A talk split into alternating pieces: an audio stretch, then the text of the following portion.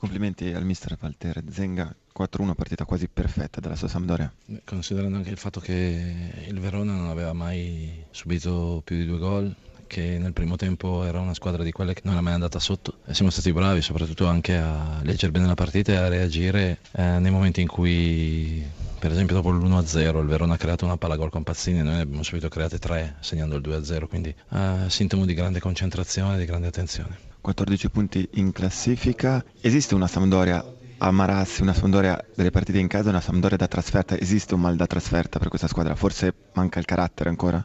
Esiste la Sampdoria e basta non esiste casa e fuori, esiste che il campionato di Serie A è una maratona lunga e alla fine si vedono i risultati. Prossima partita contro l'Empoli, turnover. Contro l'Empoli partita complicata anche questa perché l'Empoli gioca bene, è una squadra allenata bene, come d'altronde il Verona dal mio amico Mandorlini, sarà da preparare molto bene per, per conto nostro. Dove può arrivare questa Sampdoria? Adesso noi dobbiamo solo pensare a far bene giovedì e basta. Buoni i primi dieci minuti, poi il gol di Muriel, cosa non ha funzionato nel suo Verona?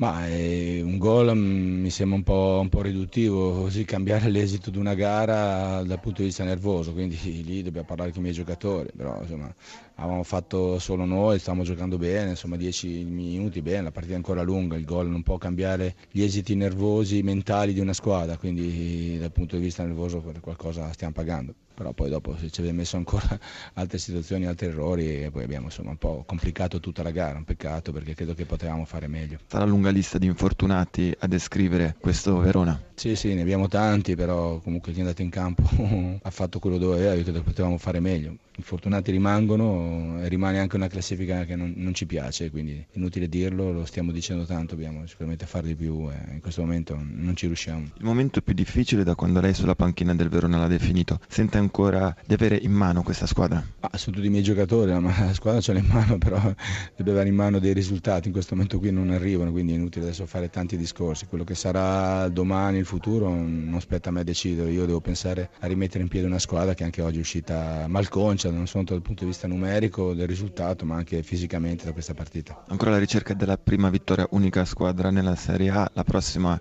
avversaria è la Fiorentina, come si affronta una partita così? Dobbiamo fare e cercare di fare di più, io credo che siamo arrivati qua pieni di, di convinzione, di entusiasmo e poi ci siamo sciolti, credo insomma, anche inspiegabilmente alla prima situazione di gioco. Questo credo che è un problema che dobbiamo risolvere e quindi devo parlare con i ragazzi. Grande ex Rappazzini, come giudica la sua prova? Ma Paolo ha fatto quello che doveva fare, ha problemi, sta giocando infiltrato, quindi fa quello che può, ma si vede insomma, dopo dieci minuti già un po' zoppicava, quindi si porta avanti ancora questo malanno e un po' ci condiziona, un po' sicuramente condiziona lui nel, nel modo di giocare. Molto si è detto dell'amicizia tra Lega e Walter Zenga, vi siete detti qualcosa prima e soprattutto dopo questa partita? Ma dopo, dopo gli ho fatto i complimenti, prima sai, siamo presi dalle, dalle proprie situazioni, Walter è un amico, abbiamo giocato tanti anni insieme, quindi niente, ha vinto lui, viva Walter.